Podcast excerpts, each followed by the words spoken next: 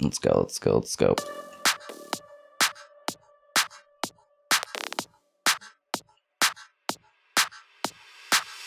All right. Hi, everybody. This is uh, Joshua V. Hill.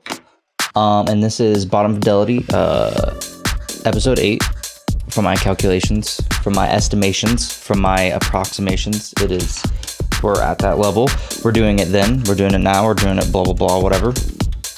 Um, but, anyways, before I get into any of it, new song coming out on the uh, 31st, this coming Thursday of March. The song or the single or whatever you want to call it, it's called Ghost. There's also another track on there that's like a cool little whatever intro track. I've been like experimenting with those and stuff. Those have been have been exciting to do. Um, but this right now playing is Ghost, so I'm gonna give you a little preview.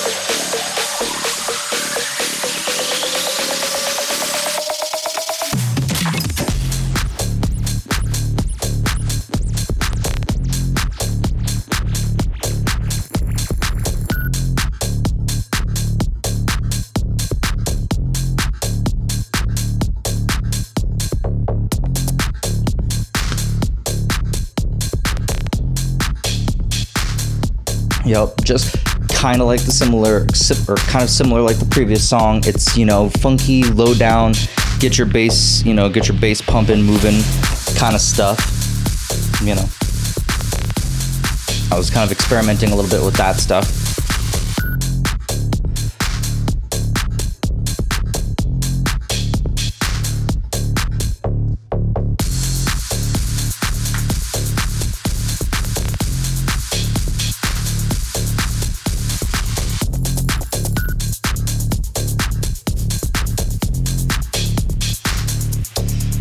Yeah. All right. And so that is what uh that is all I'll give you. That is all I give you. But that song right there is called Ghost.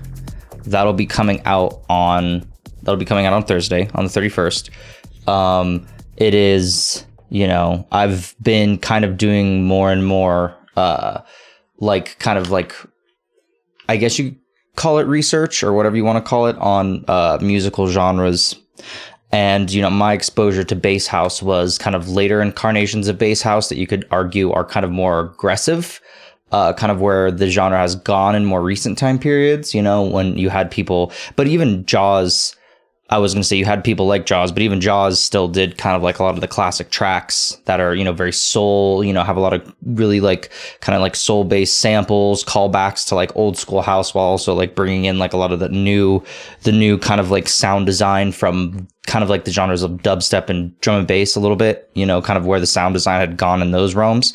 Um, so that was my exposure to bass house. But as I started kind of like doing, you know, just even just like a little bit of research into bass house, you start realizing that that term kind of applies to like a super big umbrella for a lot of uh, genres.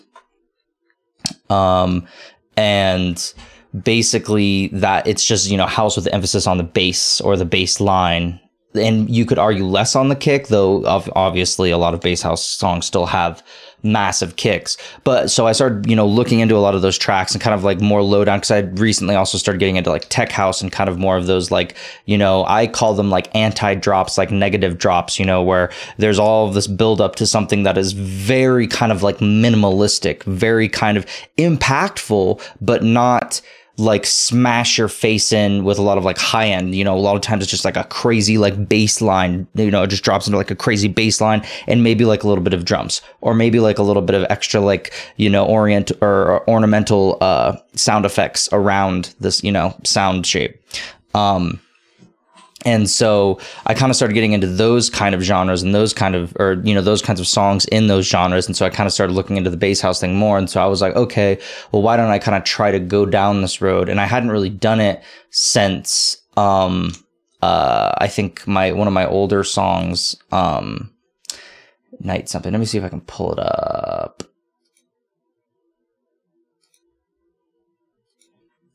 Let me see if I can pull it up. Okay, it popped up. I was like, um, it was one of my older songs that I had here. Oh yeah, After Dark. I was gonna say Night Dark or Night something, but After Dark was another one where I was trying to kind of go after. But After Dark, I would almost say because I was trying to go after the bass house sound. Uh, but I would say that is even kind of a little bit more of the modern, you know, kind of like hardcore sound um, in that track.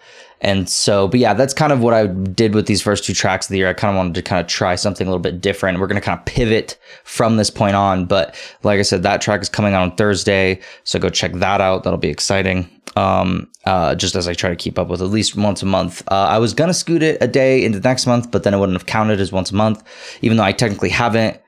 I didn't do one in January, but whatever. Uh, so you know we'll see and then like i said i also i've also been making these cool little intro songs that go with each single so there'll be a new one on this um, which is kind of inspired by this song. Uh, I don't even remember originally why I called the song Ghost. I think one of the synths in it is called Ghost. I think it was probably half the time my songs are named after like the preset of the synth that I started out with that I like either modified or chain or you know some some preset along in the chain has a name and I look for names like that when I'm making the song if I can't figure out what name I'm going to name it. And if it's like a prominent like if, if I say I use a sound effect and the sound effect was called like you know lightning bell it might be like okay we're going to call the song lightning bell you know stuff like that. I do that stuff all the time just cuz half the time I can't come up with titles. I feel very much like I think it was uh I think it was no, I think it's Philip K. Dick. I was going to say either Ray Bradbury or Philip K. Dick, but I think it was Philip K. Dick that said he was always the worst at coming up with titles for his books. And I've all ever since I read that, I feel it because you you know read some of his titles for some of his books, like "Do Androids Dream of Electric Sheep?" instead of calling it Blade Runner. You know, like Blade Runner is such a cooler, so much more of a cooler title, but that only really came around with the movie. Whereas like his original title is like this massive mouthful, even though conceptually his original title is kind of a little bit more intriguing um, than Blade Runner. Uh, but I guess that's kind of like the dichotomy of more interesting versus kind of more in depth. But yeah, so new song there. Um, you know, we got some more stuff in the works. Uh, we'll see if I start playing any more shows. I'm gonna kind of like, you know, I've got a couple little things brewing here and there. I'm gonna try to do a couple little collabs with a couple other friend artists that I have here locally. We might try to branch out more. We'll see. Um, I might I might start submitting tracks to uh, labels. I haven't really been doing that, um, or even I kind of do a little bit of playlist submissions, but I don't even really do that. So I'm gonna kind of like branch out into those realms. But anyways, uh, I guess enough about me. More about uh, the things that interest me. Uh, recently, um, I've been playing um, a several kind of like going back and playing like a lot of older games. I guess you could say this was prompted by uh, me recently playing, kind of restarting Fallout New Vegas and Fallout 3 and, play, you know, doing TTW and all that stuff, I kind of went back and started playing a lot of older games, especially now uh, with my new computer and my new monitors that I have. I finally have like 144 hertz monitors, and I've so I've never got I've, all my other monitors. When I was using a TV before for the longest you know time for years, uh, a lot of that stuff you know, that was only 60 hertz, you know, so I was only going up to 60 frames per second, which is, you know, the jump from coming from console 60 or 30, you know, frames per second for the most part. Except I think, you know, and I remember noticing it in certain games. Like I know a lot of old school racing games going even back to like the GameCube and PlayStation 2 era had 60 frames per second. Some of the fighting games did. I think Super Monkey Ball did. Uh, I don't remember if the Metroid Prime games did, but I almost feel like they did because they felt pretty fast at the time. Um, but yeah, that jump between 30 to 60 is massive. And I feel like even though you can kind of tell, you know, 60 to 144, it still feels almost as massive. You kind of have a fluidity. And, you, and I feel like I started noticing it a lot more, especially with like first person shooter games. Um, and a lot of games where it's like flat, fast twitch motion, you kind of realize, and like following, like a lot of games, if you have to follow things, uh, tracking enemies became like 10 times easier and like a lot of things like that. Uh, and just, you know, things looked uh, better and you know animations on enemies and stuff looked cleaner kind of more fluid you know a lot of stuff like that so recently i've been going back and playing a lot of games uh, and uh, one of the games I've been kind of just recently, recently replaying, I haven't finished it yet, is uh, Black Mesa, which I had played through a little bit. I've never played the original Half Life. Uh, I started the Half Life series with two um, on the Xbox with the orange box, like a lot of people I imagine did. Um, and I never went back and played one, even all these years on PC. Uh, I don't know. It, you maybe it could have you could have said it had been the graphics, but I mean it's not like Black Mesa's graphics are the prettiest either. They're great. I really like the kind of world design and what they've done. At least looking at some of the you know comparison shots, like kind of how they've kind of taken it, where they've kind of taken it to. Uh, and that's what I got to say is that playing through Black Mesa definitely sets up kind of like that feeling of oh, this massive compound that you're in, um, which I imagine is kind of how the original Half Life felt. You're just in this massive underground uh, scientific compound, and it really feels like that because as you go through all these like different sections, you know, like eventually when you get to like the rocket engine section and stuff like that, you kind of start to uh, kind of realize all of the different places, and then kind of similarly, uh, another game that was like this, uh, Prey uh, where you, you know you're in the ship and when you go to different parts of the ship you read emails from people that had no idea about all the crazy secret shit that was happening in some other area in the compound. So that feel in or some other area in the ship similar to like in in half-life 1 slash black mesa uh, you know you feel that you know, you kind of you feel that there's this immense area. You feel like every, around every single turn, there's going to be some other device or thing that they've made that you're going to have to go up against. You know, the tension's kind of there. I was surprised, and I don't know if this is just specifically with the Black Mesa version or if this is with uh even the original Half-Life version, but I'm just kind of surprised about how much how there how much areas there weren't any music in. I kind of remember this happening in Half-Life 2. I do remember a lot of lulls where like if you weren't necessarily doing anything or kind of walking around and solving puzzle puzzles, there wasn't, you know, constant ambience like there is in a lot of other games. Uh, but I think that was the thing that kind of stood out to me. That was different than you know, kind of because you know everything. Like even you know, thinking about like a lot of the Bethesda games, it's like constant soundtracks wherever you go that kind of swell as you approach certain things, or you know, go over certain peaks, or.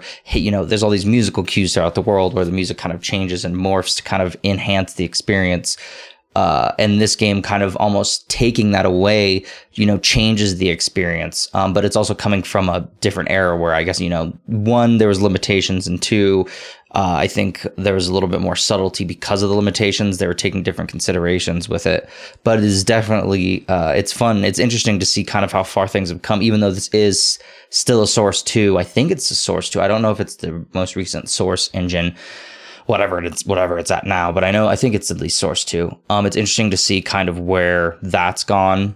Uh, and a lot of the stuff that they're doing in that game. That's been a fun game I've been playing uh, recently. I recently finished the first Bioshock, the remaster that they did of that on the PC as well, that they re-released recently.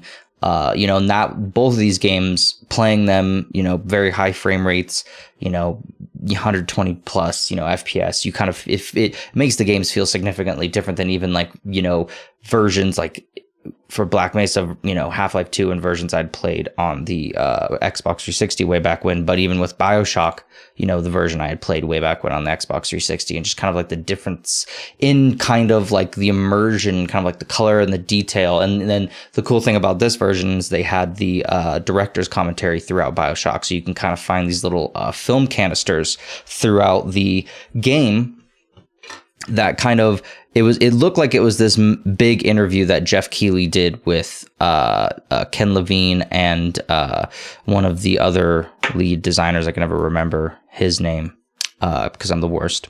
Uh, even though I watched a whole bunch of them, um, you know, it's a it's a pretty big interview that uh, he did with both of those guys. That I think they cut up into all these different parts and applied them to different levels, and you kind of find them hidden ish as you kind of go through the levels. Um, and it's very interesting to kind of hear, you know, one, like where the ideas had come from with Bioshock and kind of where they eventually took them, kind of like the considerations of the whole dynamic between like the big sisters and the, or the little sisters and the big daddies. Uh, and that whole entire thing, uh, and kind of making, and making that like the moral kind of like, uh, anchor throughout the game and playing it like this time. I, of course, uh, I just harvested all of the, uh, little sisters, but you kind of get to a point um, like mechanically in that game where it's kind of pointless to go the harvest route too even just because you get so many points that unless you kind of start putting them into sections and powers that you either don't use or that aren't necessarily the most handy like you know i started getting to the point where i was like okay i guess i can start putting stuff into like the swarm or the decoy, which I never really used that much. Uh, there was a couple other powers I didn't really use that much, and so you kind of get to this point where I was like, ah, I could have just, I guess, rescued all the little sisters and been fine with it, even even though. But I kind of just wanted to see uh, the way that game ended differently and all the little different details throughout the game if you you know harvested them all uh, mainly because it was one of the i haven't i think i did that maybe one other time in the past like a long time ago with bioshock and so it's probably the the least uh, uh the version the way through the game i've played through the least is the evil way through that game and so i kind of wanted to just experience it one time just kind of replaying it in this new kind of like uh, fancier kind of uh, newfangled version. Um, that game, though, I still have. It has very odd pacing in a way, um, and I remember uh, kind of running into this initially when I played the game, um, because within each level the pacing is amazing, gorgeous, like you can't even believe. But I almost think that the order of the levels should kind of be moved around in the game. Like I've always kind of felt weird. It always felt weird to me that the basically the scariest part in the game next to uh Sander Cohen's part uh or Sasha Cohen or whatever, you know, the guy that paint puts everybody in the in the um like paper mache statues and things. Uh, beyond that part in the game, you they put like the surgery medical ward part at the beginning of that game, which in my opinion is the creepiest part and kind of like the most conceptually philosophically disturbing part, right next to the Big Daddy research, um, and you know all the stuff that like uh you know Cohen was doing and whatnot in his area. So I personally would have rather had the game start out in like the Arcadia area with the guys that teleport uh, the, the, the art or the the grass area, um, and progress from there through a lot more of the levels and leave the medical ward, the surgery area, as either the last right before you go and face Adam, or right before that museum section at the end of the game, um, or put it right before Cohen's area or right after Cohen's area. I feel like it should have been put somewhere else in the game because it kind of it lifts the level of horror to such a degree that kind of nothing else throughout the whole entire game really kind of hits you that much.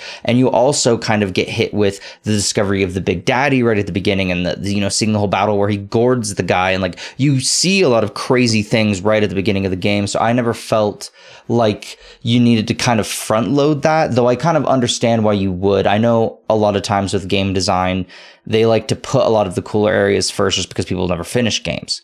Uh, so I kind of understand that on one end, but it's it it was a thing I felt originally when I play it that there's kind of parts in the game where it it not not that it felt like there was a lull exactly, but it it seemingly kind of felt aimless. Like I kind of didn't understand why we ended the game in the museum area, like the the final area before you get to the final boss battle was the museum area. Kind of never really made sense to me. I always kind of I felt like that should have been an area way earlier in the game, even though I understand the whole you're now a big daddy walking a little sister around and trying to watch her while she harvests stuff uh, I kind of understand that aspect, but I felt like that could have been put in another level, not the museum level.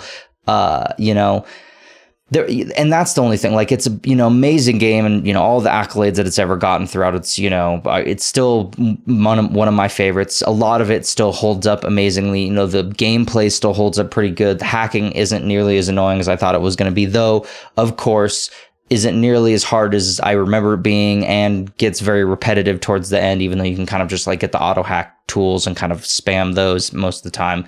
Um, and beyond a couple spots, which I guess could also be another example of old, like older game design, just like a couple spots that where like it almost seemed like the difficulty like skyrocketed temporarily until you kind of like got a handle on the situation. Um, and that's kind of a thing that I felt happened a lot originally when I played Bioshock, where I would just kind of run into these situations where I got like clobbered by like so much damage. Kind of what I feel like happens in a lot of Bethesda games, though in Bethesda games, it somewhat makes sense because since all the enemies are scaling, you can't you can take into consideration where enemies will be, but there'll obviously always be enemies that will be able to uber you. And I, I I understand the need to have that in a single player game where things you know eventually you know continuously get harder, but it also just kind of it. There was a couple points in the game where it just it didn't seem like there was any rhyme or reason to it. You kind of went into a room and got ambushed by like tons of enemies, and I think the thing that started killing me towards the end of the game was a lot of these security cameras and their placement um, and you know where they weren't necessarily easy to get to. And I, I, for some reason, kept thinking that you could get the gun that shot the little homing darts, uh, which I don't think you can get in the first Bioshock. I think that's a thing in the second Bioshock, which is definitely something I'm going to play. But you know, beyond that, like again, like the story is amazing. You know, the Woodley, would you kindly stuff is great. Uh, I, you know, the final boss isn't the best. You know, the way that you face Adam. I also kind of have problems, even though it's a cool scene and very intense way to explain what happens in a sense. I've always kind of found the scene with Andrew Ryan kind of a dumb a little bit. You have this guy that built this entire city that was like a semi cutthroat like you know all no holds barred like capitalist like entrepreneurial style like you know a combination of like all of the old school like you know uh you know like business slash entrepreneurial people you know that are famous throughout our history kind of like a combination of all those people um, he was supposed to be that, which then to me begs the question of like, well, okay, so then he'd be supposedly somebody that's intelligent, supposedly somebody that had the wherewithal to want to leave Rapture at some point, or at least keep Rapture together, or do something with Rapture at some point. He's a menace to you initially when you get there, but then by the time you get to him, he just has you kill him. It's to me, it's still it very much it it seems very. It's a very odd choice, I think. Uh, I know there's a lot of like philosophical uh, aspects wrapped up in it, but I still feel like it's kind of an odd choice within the context of the entire game and the setting up of uh, Andrew Ryan and kind of how he's held up as this guy. And, you know, I felt kind of after that scene throughout the rest of the game, when you hear him monologue on all the audio tapes, you're kind of like, well, who cares what you said? You literally had me golf club you to prove that I was a controlled a specimen who was your son that you sold off to people to be experimented on. To me, you know, to me, the game doesn't really wrestle with a lot of these dynamics as much as it could have, though I guess it did really wrestle with some of these dynamics more than most games in that time period that it was made. So, but even now, just kind of like looking at it, you're like, man, you could have probably fleshed out a little bit more of it. And I know a lot of that stuff comes through a little bit more in two uh, and I, I, know they kind of like go back into it in Infinite, which I kind of dislike uh, personally, and how they connected all those universes together. And I guess we'll see how they do, you know, future Bioshocks and whatnot. But I guess that's my opinion on Bioshock years later in the new version. You know, it plays amazingly, it looks amazing. You know, the world's always amazing to go through. I just think the game's uh, still the game's order's odd. Game doesn't have the best ending. And, you know, kind of after that, you know, famous twist in the game, you don't really I don't there's not too much more propelling you through. There there's bits and pieces propelling you through, but not nearly as much as I felt like I remember when I originally played the game. Um and then uh, the only other game thing I wanted to talk about as we get deeper and deeper into this uh, game is it seems like everybody I haven't played it yet, but it seems like everybody is saying that uh, Ghostwire Tokyo is boring um, or at least very repetitive. Uh, I like I said, I haven't played it yet. Um, from what I've heard, it's very much like uh, kind of. I, I guess you wouldn't say aping, but you know, it's very much in the style of Assassin's Creeds, where you're going to kind of these different points to slowly unlock the map. And then you have side quests, but supposedly a lot of the side quest, quests are redundant and the main story mode in the game can be finished in six hours. So in total, it's probably like a 12 ish hour game, maybe a little bit longer. Maybe this game kind of similarly to uh, I feel like The Witcher 3 back when it came out kind of overshadowed other games that came around it that were in similar kind of open world genres. I would almost wonder if you could say the same thing about Elden Ring, just because when you look at Elden Ring, the amount of content that game has, and compare it to something like Ghostwire, maybe that makes Ghostwire look less impressive because it's released in such in such a tight time frame between you know since it's so close. Um, so that is definitely something like to consider in a sense uh, when it comes to that game. Um, but I don't know. For me, you know, aesthetically, the game still seems ridiculously interesting. I have to play it again, but it seems really interesting in that aspect. You know, I also heard the story wasn't the greatest, but there's a lot of games that don't have the greatest stories. Like, you know, one of my favorite games of all time, Mirror's Edge, I think both of them, if I remember correctly, kind of fall flat on the story angle, even though they could do so much with that game universe. But those games are still very fun to kind of play and move through. So that's kind of the thing that holds it up. Though, again, a lot of people said the mechanics in Ghostwire are kind of re- very repetitive and, you know, only get faster and not really that interesting. And who knows? Uh, and I guess we'll see. I imagine we'll probably get DLC with this game because it seems like Tango releases DLCs with a lot of their games. Um, they did, I think, with both Evil Within's. Um, and so it'll be interesting to see how that all works. I played the first Evil Within, liked it, but have not played the second. I heard the second was an interesting kind of experimentation, a little bit more of an open world horror game. And so I see how that could be interesting. It makes me kind of want to go back and play it because the first one, in a lot of different ways, kind of turned me off of the series in general. But I guess we'll have to see about that. And, you know, kind of uh, in the same realm as video games, but in the tech realm, it seems like now, finally, finally, uh, G- GPU prices are falling. Um, some stuff is kind of returning to MSRP, at least here in the United States, um, or is, is at least available most of the day, which is kind of a crazy uh, concept to think about.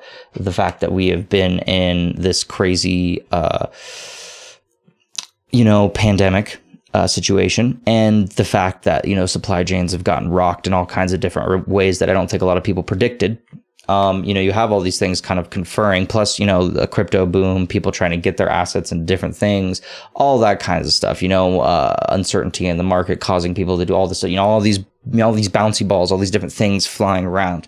You know, uh, and all that stuff kind of colliding into the tech sector and kind of making and you know uh, the fact that we didn't really have a lot of resources going around when it came to like who manufactured silicone. It was only coming from specific places and you know it was only you know so you we kind of ran into we were going to naturally run into these problems at some point. Um and it's just nice to kind of see that these are you know some of the clouds are finally lifting. There's also it seems like the gpu tariffs are going to be released or there's a relief on the tariffs until december of this year um of 2022 so that'd be good. I don't know if this is going to hold. I know a lot of the major uh, technology companies kind of, you know, petitioned the government to like, please, can you get rid of these tariffs? They're ridiculous. We didn't need them. They were kind of a bad idea to get out to start off with, coming from Trump, and they kind of just bad idea on top of COVID coming, um, just kind of wrecked a lot of situations. Uh, and so, um, but at least the tariffs will be off until December. Now this, who knows, could cause a mad rush into the market again, but we also have a cooling of uh, Bitcoin and cryptocurrency in general. Um, it seems like Bitcoin is going back up. Um, it's at 46 now, uh, but it's down today uh, in the grand scheme of things. Um, but you know, it's rising, slowly rising back from its fall below 40. Um, and so some people are looking hopeful into that. We'll see what happens when, you know, proof of stake comes through with Ethereum. But that's a whole nother debate. And of course, as a lot of people bring up, you know, Ethereum has been talking about doing the proof of stake forever. So we don't know if that's going to actually happen anytime soon, but it seems like either all the people that got the GPUs wanted to get the GPUs, people are kind of in a holding pattern until the new GPUs come out. And so this might be a really good time to hop on GPU prices or hop on getting GPU. The prices might be in a good situation. I'm thinking about hopping in one just because I built a new computer and that's the only component I didn't really update was my GPU. So, but it, we'll see what happens with it. We'll see how this kind of affects the prices of the 40 series of NVIDIA's graphics cards when they come out, and then whatever AMD tries to counter with. Um, it'll be an interesting kind of back and forth. It's always interesting to kind of see what both companies do, and we'll just to see where the prices finally go. Because I'm wondering if you know all of these things hitting at the same time, and if people are lukewarm on the 40 series because of the uh, power requirements that it seems like they're going to have um, then all of these things might conflate into a market that kind of like drops out and then GPU prices become, you know, cheaper than ever, possibly. I mean, this happened before um, with Bitcoin or and just crypto in general when it, you know, when the prices fell out of that, you know, way back when. I think it was in like 2018, 2017. I wasn't really watching. I've just heard a lot of people talk about this, but supposedly when the prices fell in previous time before, uh, a lot of people um, basically got in on the market because GPUs were super cheap at that point.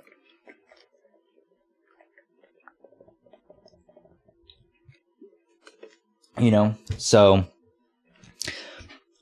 I think it's I think it's possible to see this happening. Plus, we'll see. I know uh, a lot of people are talking about fabs and you know more silicone being created in different parts of the world not just silicone but kind of expanding a lot of the manufacturing capabilities that are only kind of in these certain zones in the world into Europe United States other areas uh, I guess there's been kind of a cooling on that, so we'll see if that kind of speeds up as much as possible. People were projecting four or five years you know, because Intel was investing a whole bunch of money in getting their fabs up and running. There was even talk that Nvidia was going to use some of Intel's fabs to create some of their products. So I don't know if that's going to happen. You know, I'm not I'm not well versed in the history of either their company, either of those companies, and whether that's happened before. But just seems interesting, especially with Intel coming out with a competitor product when it comes to graphics cards.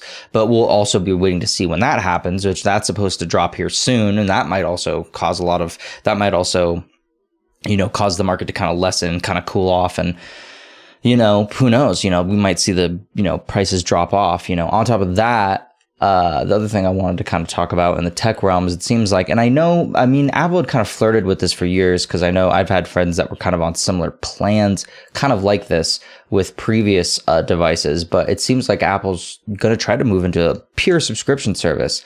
They, I don't know if they're going to completely switch everything over to this or just kind of have this as an option, but it seems like they're going to start uh, a service where people just kind of play a fat, uh, pay a flat monthly fee to, I guess, basically rent a device and then in perpetuity. And then when they, when a new iPhone comes out, they can trade in the device because they're just paying this like monthly subscription based thing, you know, instead of like, you know, getting into a contract, which a lot of, you know, phone companies have already gone, you know, kind of away from in recent years uh, or just you know play you know completely you know buying the device yourself you know kind of going into this realm of like oh if you have 30 bucks you can get a full phone one of the best phones on the market go for it you know blah blah blah. Well you know and that's arguable best phone on the market. It depends on if you're an iphone person or not. But i just think it's interesting to see companies kind of start doing this with hardware.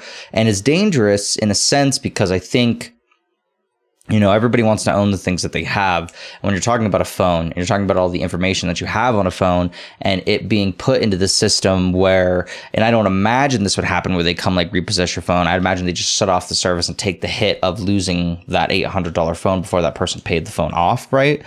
But it depends on how they set this monthly price thing up and how much money they end up making off of it. Because maybe if they get a ton of people coming in, then the amount of people that either stop paying on their device or whatever fall through the cracks won't hit them as dramatically as you'd think. But it's just an interesting idea to see the subscription thing kind of come through, especially as we're starting to see cracks in things like Netflix, starting to see cracks in things like Spotify and all these other subscription services. You know, I think people are kind of, in a sense, starting to get tired of stuff. You know, the prices keep increasing on everything. And so the idea that you're going to now have another subscription service, I mean, I know a lot of people already have their phone plans, they're already paying off, you know, phones in general when they're going to, you know, when they're, you know, do, going through like Verizon, T Mobile, XYZ.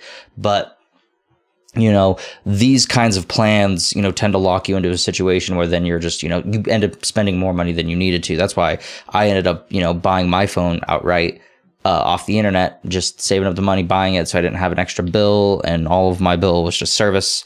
And that, you know, that's a thing that you can go for for the most part. But a lot of people, you know, it just really kind of depends on how you kind of want to take it and whatnot. But, and, uh, you know, speaking of things that are interesting, I, I recently watched because it came out. We recently watched, or I guess it was mostly me. Uh, my girlfriend came in later, but yeah, I don't think she had seen any of the previous seasons. Um, Atlanta, um, two episodes dropped from the new season. Um, I guess they're going on a European tour, which is interesting. Uh, Paper Boi's going on a Europe tour. Uh, the first episode was very cool, very out of um, out of nowhere, good way to start off the season. I think kind of like an interesting examination on like you know history and curses kind of bringing up something that I don't think a lot of people knew about, you know, with that lake and like the community and stuff like that. But though, you know, I don't know, I go back and forth on like, you know, a lot of that stuff uh, when it comes to like stuff because you know when I looked it up, you know the amount of you know things it's you know just another example of like you know American history kind of like you know just another story that you've never heard of that is like one of the most terrible stories you've ever heard of kind of thing, right? Uh, and then just kind of how that's tied back into this odd, very odd kind of very uh echoes of the past, echoes of history story of this kid put into a pseudo a foster home plantation situation, which is crazy, but who, you know, totally imagine happened or has happened at some point, you know, multiple times, if not has been happening in certain circumstances uh, with their, you know, different people throughout the history of the United States, even after all of our different periods of, you know, reconciliation with the past. Uh, and, and, you know, there's theories about like who the little kid is, whether the little kids, you know, is possibly actually Earn or uh, uh, and you know, or somebody in the crew, you know, could have been his cousin, Paper Boi, you know, who knows? Could have been anybody. Uh, it could have just been uh, an allegory for something. It could have literally just been a dream that we got to key into, key into his mental state. You know, being in Europe and flying around and dealing with all of that. Uh, and then the second episode, kind of dealing with that. Uh, uh, tradition that they have in whatever town they were in where the girl falls down the chimney and her face is black so everybody paints their face black and this is and it, she's like i guess like santa's little helper or something. So it's something that's associated with like christmas and santa claus or what or saint nick at least. I don't know if it was christmas specifically but it was at least associated with saint nick. Uh, and so you know both of them kind of walking around this town because you know he has a Paper Boi has a gig later in that town and seeing all these people basically in blackface. And I guess that tradition has kind of come under scrutiny in modern times as you know the world's gotten more kind of global and everything like that but it's in, and i think that episode deals with it a lot especially every single time he sneezes uh, and all that stuff kind of deals with the you know fish out of water aspect of being in a completely different culture that in some ways you know probably still looks down at looks down on you for being black, but it's not like the same ways that you know you get in America, and so there's still even a culture shock there, even though. I can, you know, you could, you could maybe assume that there wouldn't be, like, you wouldn't, you would think that it would, there wouldn't be a culture shock with that kind of element of society, but there is, just because it's going to be different everywhere, uh, and kind of that examination of it. Uh, and then the fact that they're just like, oh, we can't even fucking do this at the end. And so, yeah, it was definitely a good start off to it. Uh, I appreciated the kind of like, uh, pulling us into a storyline that we didn't know on the first episode. I think this show kind of benefits from it because the episodes aren't long. Um, though man does isn't there like an f ton of fucking Hulu commercials when you're watching it on Hulu, so that killed me. Um, but beyond that, it was really good, and I'm looking forward to see how the rest of the season kind of pans out and where they go and if the rest of the season is just going to kind of entail them doing this whole Europe thing, or if this is literally just going to be the episode that deals with that. I mean, this show kind of does and goes wherever the hell it wants, and it does. And you know, that's kind of why I've always liked it. Is it's kind of not very, you know, it very much is like, okay, we're gonna we're gonna put put you in something that sounds that sounds and feels and seems similar to what you know but then it you know those like elements of surrealism creep in all over the place and then just come out of nowhere you know um, and just kind of put you in a whole different kind of headspace. And that's why i think that show kind of like uh, breaks a lot of barriers um, that if the show was just playing its story straight it wouldn't break those barriers you know it kind of wouldn't it wouldn't kind of like you know i don't think the point would even come across as well because of that you know having that surrealist element kind of helps a lot of things kind of come through in different ways. Um, so yeah and then speaking of another thing I haven't uh, I was talking about before, or you know some things that you know were interesting. Um, Batman, you know the Batman, the new Batman, the uh, Robert Pattinson Batman. Um, you know I talked about that last week. I have to see. I'm not sure. Let's look. Let's look it up. Yeah, the Batman. We'll see. Is it is it streaming? Can I stream it? I don't know if it's going to come out. I imagine it'll come out on streaming services. Okay, so it's going to have a 45 or 46 day theatrical window. So it'll arrive on HBO in April, towards the end of April. Okay, so it'll, we got a month to wait. I still feel like I need to rewatch the movie. Um, parts of the movie from my memory are kind of coming back and kind of making me kind of rethink some of my confusion initially when I talked about it last week. And then, you know, this week, you know, have all the stuff that happened with the, or not, you know, this might have been happening. I'm not sure, but I found out about, you know, all the stuff that came out with the new Joker and that website and people solving the riddles on the website and getting that video of the deleted scene of the new Joker who's in Arkham, who's, you know, very much of completely different take on the Joker. And in my opinion, is the only Joker in recent mem- memory that is going to give Heath Ledger's Joker a run for their money and actually kind of like all also very uh, creatively pay homage to uh, some of the more fucked up Jokers that we've had in the comic books uh, and the way that they've kind they kind of tease it in this scene, which is like a five minute scene that I wish was in the movie, and I understand why it wasn't because in a sense kind of pointless. Like you don't really need it in the movie. That was already ridiculously long. But you know in my personal opinion spoilers like you could have taken out the bike scene at the end of the goddamn movie and put this scene in and I would have liked the movie a little bit more probably on the initial viewing because this scene is amazing and I I wonder what they're going to do with this Joker. I wonder if there's going to be an escape with this Joker. I wonder if this Joker because it seems like there's all the shit that already happened with this Joker, right? You can see the damage on him physically. He's in Arkham. Batman's asking him for help to find this Riddler ca- character. So maybe all of that drama between the Joker and the Batman has already happened. It's already been solved. And now the Joker is just the specter in Batman's life that he can, in some ways, go to for advice or for reflection or, or whatever. And so I wonder if they're just going to keep this Joker in Arkham.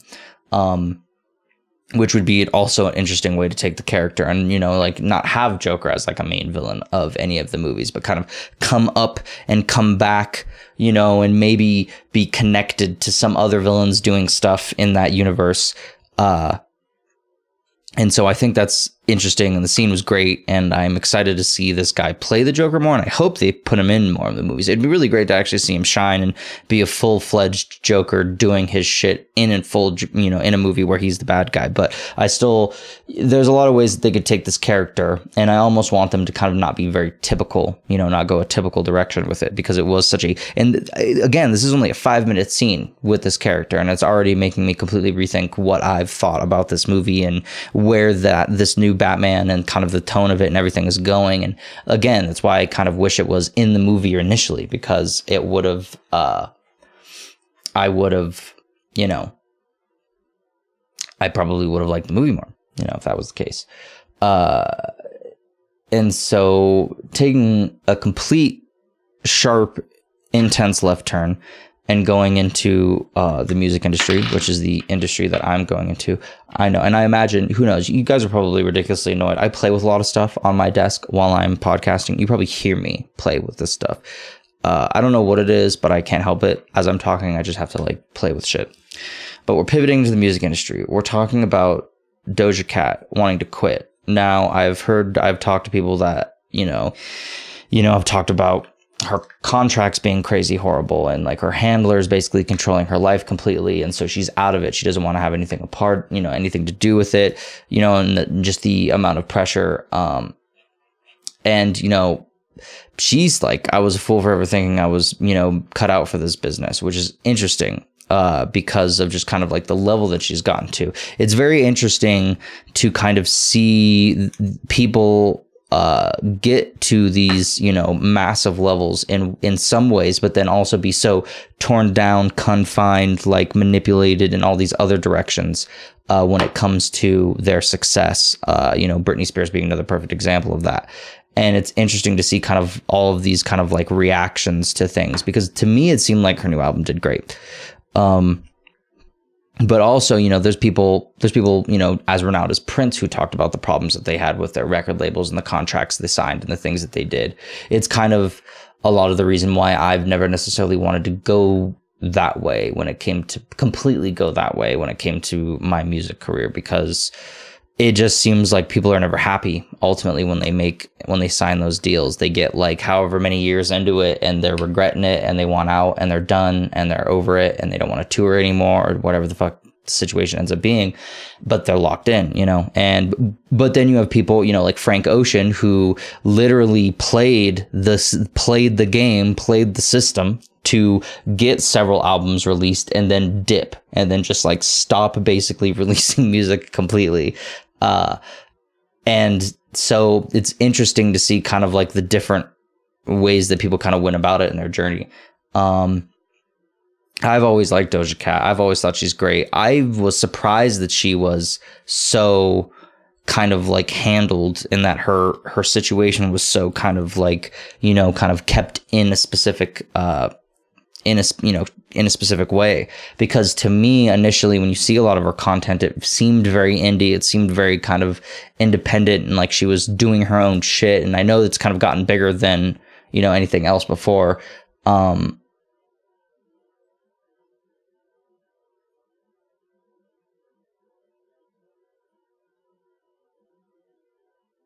and it seems like so i'm reading more of this we're reading i'm reading this article about flooding in paraguay. There was a store that happened um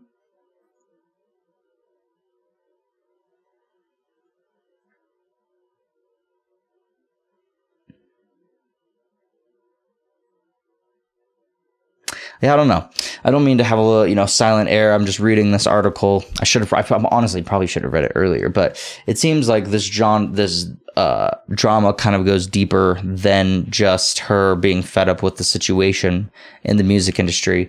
It also might be problems with this festival that she was headlining and planning on going.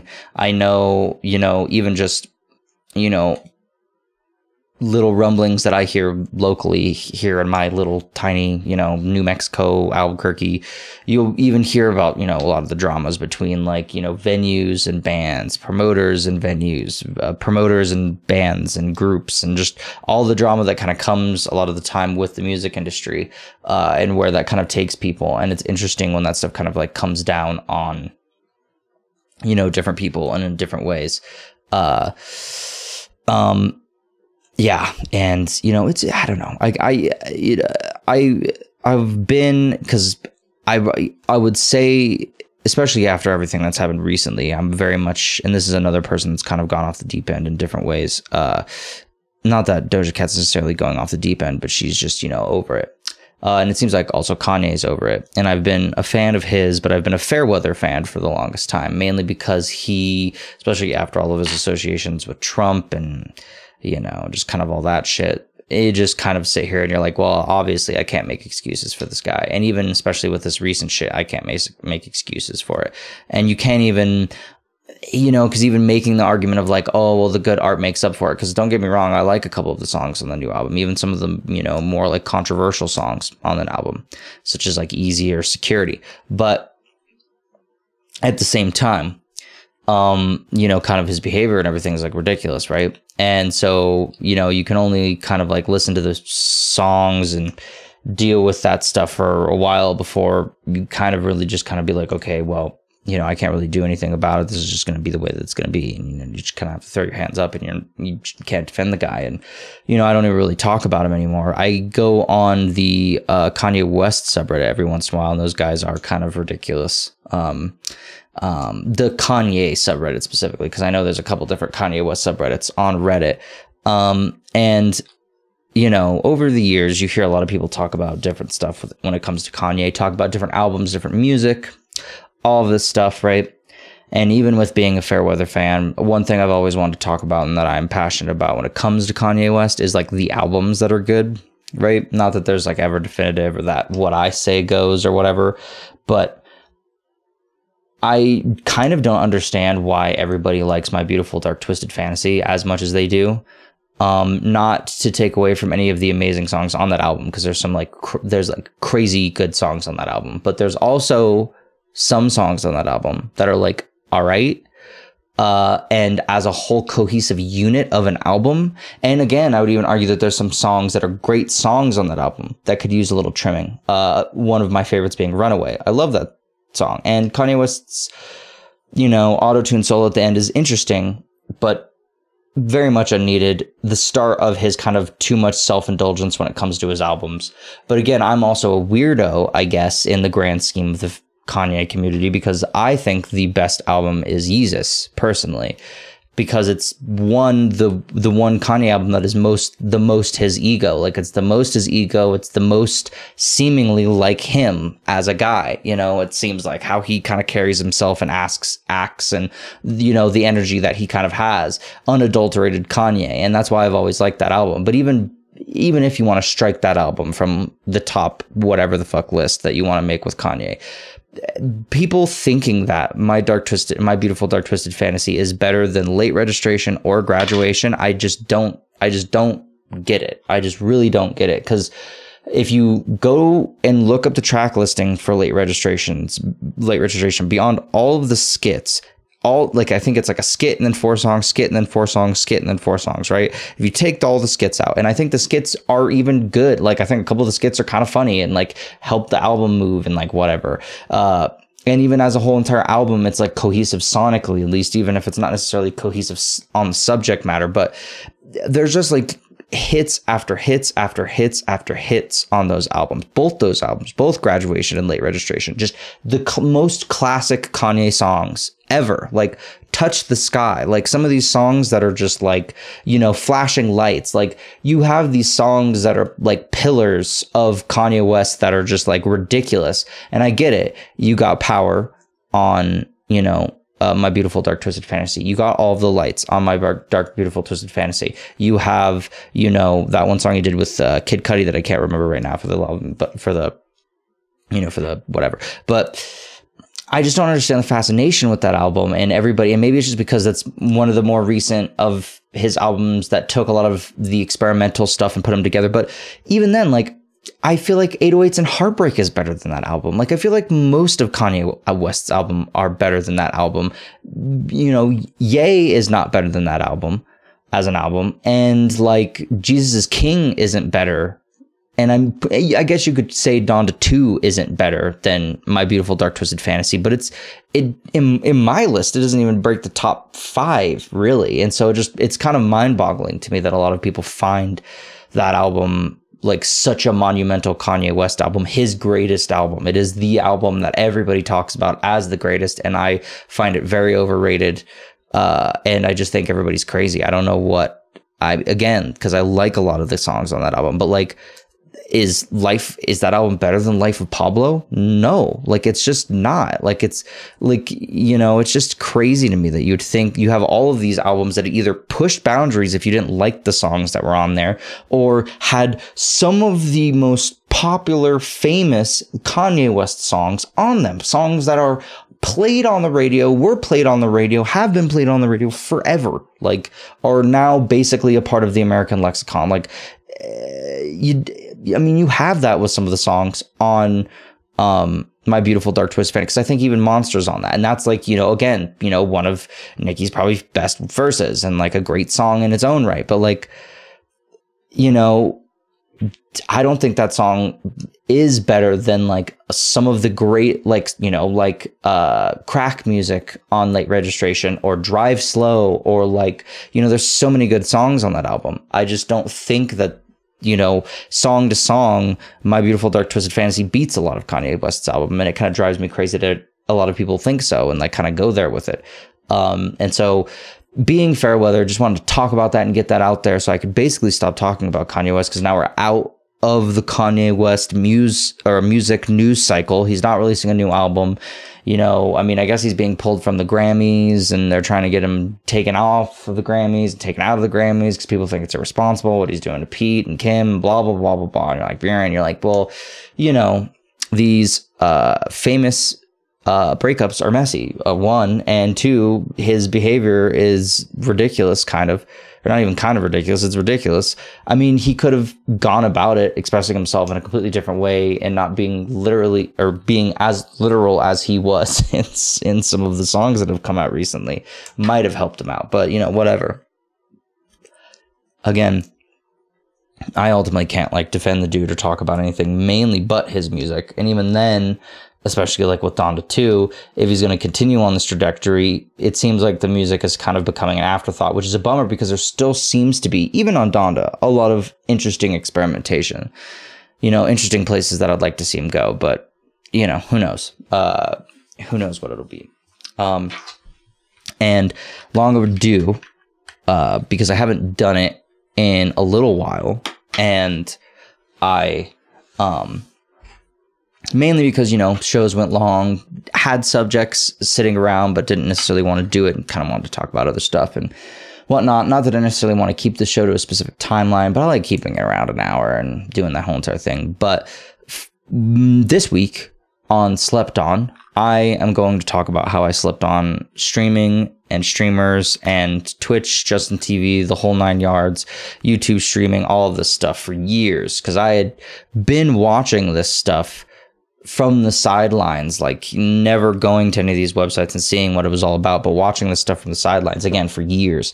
And you know, not not not necessarily never understanding it, but just kind of, I guess never really having an avenue for like, oh yeah, I would like this content, I should watch it. And I don't understand why I never really got there because I used to love watching speedrunning videos and all of the crazy speedrunning communities that have cropped up on, you know, that crop up have cropped up on Twitch since Justin TV and all that stuff. Like I just watched a video the other day. Well, actually, I didn't watch it. I watched it on Mo- uh, Moist Critical's stream.